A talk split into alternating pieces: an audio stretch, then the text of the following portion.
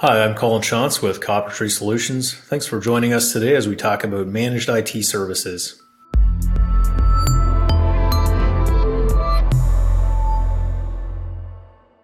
Some of the things to look for when you're comparing managed services vendors are, do they have a good strategy and do they have a good process? Ultimately, what, what will get you success from a managed service relationship is somebody that has a good process and, and can consistently deliver a, a specific outcome. And, you know, what is their goal? What are their, what are the, what are the outcomes that they're, that they're shooting for? One of the challenges that I, I see, and I, I see this when I, when I talk to various different clients and I talk to them at, you know, different stages as they're trying to make these decisions, is they, they'll tell me, you know, you guys all look the same. Um, I talked to three different vendors and they all came in and they all said a lot of the same words. And they all, you know, it's very difficult for me to really see the difference between the different vendors. And yet there's, there's some vendors that are almost half the cost of other vendors. And I know it's not the same, but, but, you know, it's challenging to truly see the differentiators. And typically, you know, what, I, what I'll recommend is, is you need to dig a little bit beneath the surface. So anybody can come in and say they're going to be proactive, but what does that really mean for your organization? What, what are the, what are the proactive tasks that they do on a regular basis? And what are the outcomes that they expect to see from those tasks? Or maybe they'll, maybe they'll say, yeah, we do, we do monitoring of your systems. Well, what does that really mean for your organization? And what are they monitoring? What happens when something, when something triggers an alert? Um, how quickly do they get that resolved? And big picture, what are the K P Is that they use to measure success? Um, I ask business leaders all the time how they measure success in I T. And oftentimes they'll tell me, well, we don't really measure it. Um, it's kind of a factor of, you know, are people happy or, or are they, are they having issues that they need to deal with?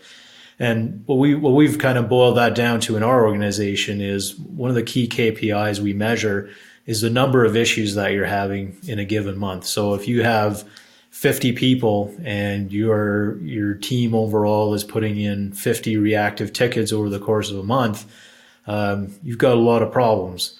And if we can, if we can take that and, and cut it down to say, you know, a quarter of that, um, you know, things, it, it gives you an entirely different experience.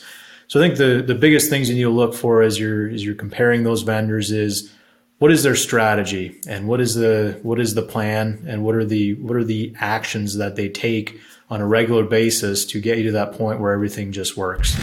As you're going through the process of trying to figure out which managed service partner to pick, um, you're going to notice that there's a couple different business models out there and also a couple different pricing models. Uh, the most common ones are are based on based on users, um, might be so much a user, maybe so much per device.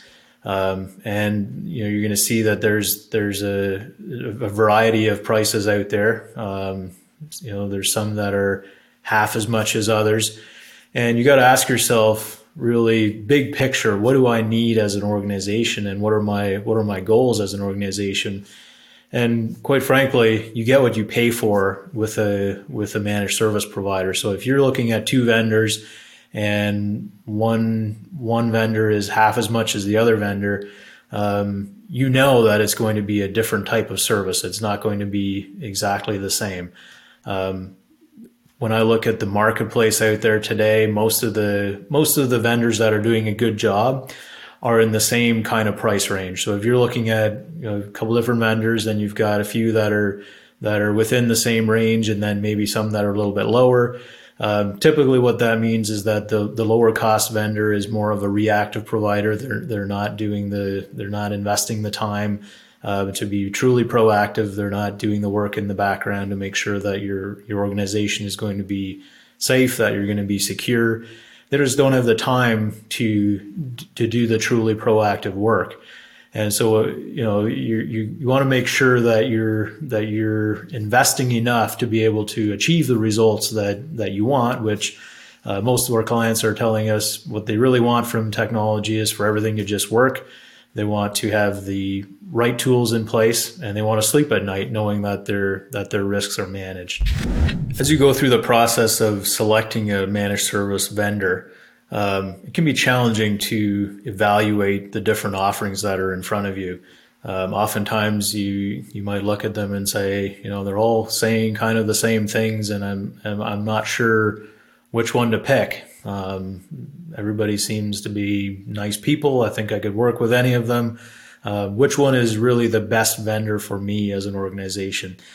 And I always encourage people to really dig into more than just the, the surface level of, you know, surface category of services. So everybody you talk to is going to tell you that they will do some form of proactive planning. They'll do some form of maintenance. They'll do some kind of monitoring, and they'll do some support. But really dig into that and understand what exactly does that mean.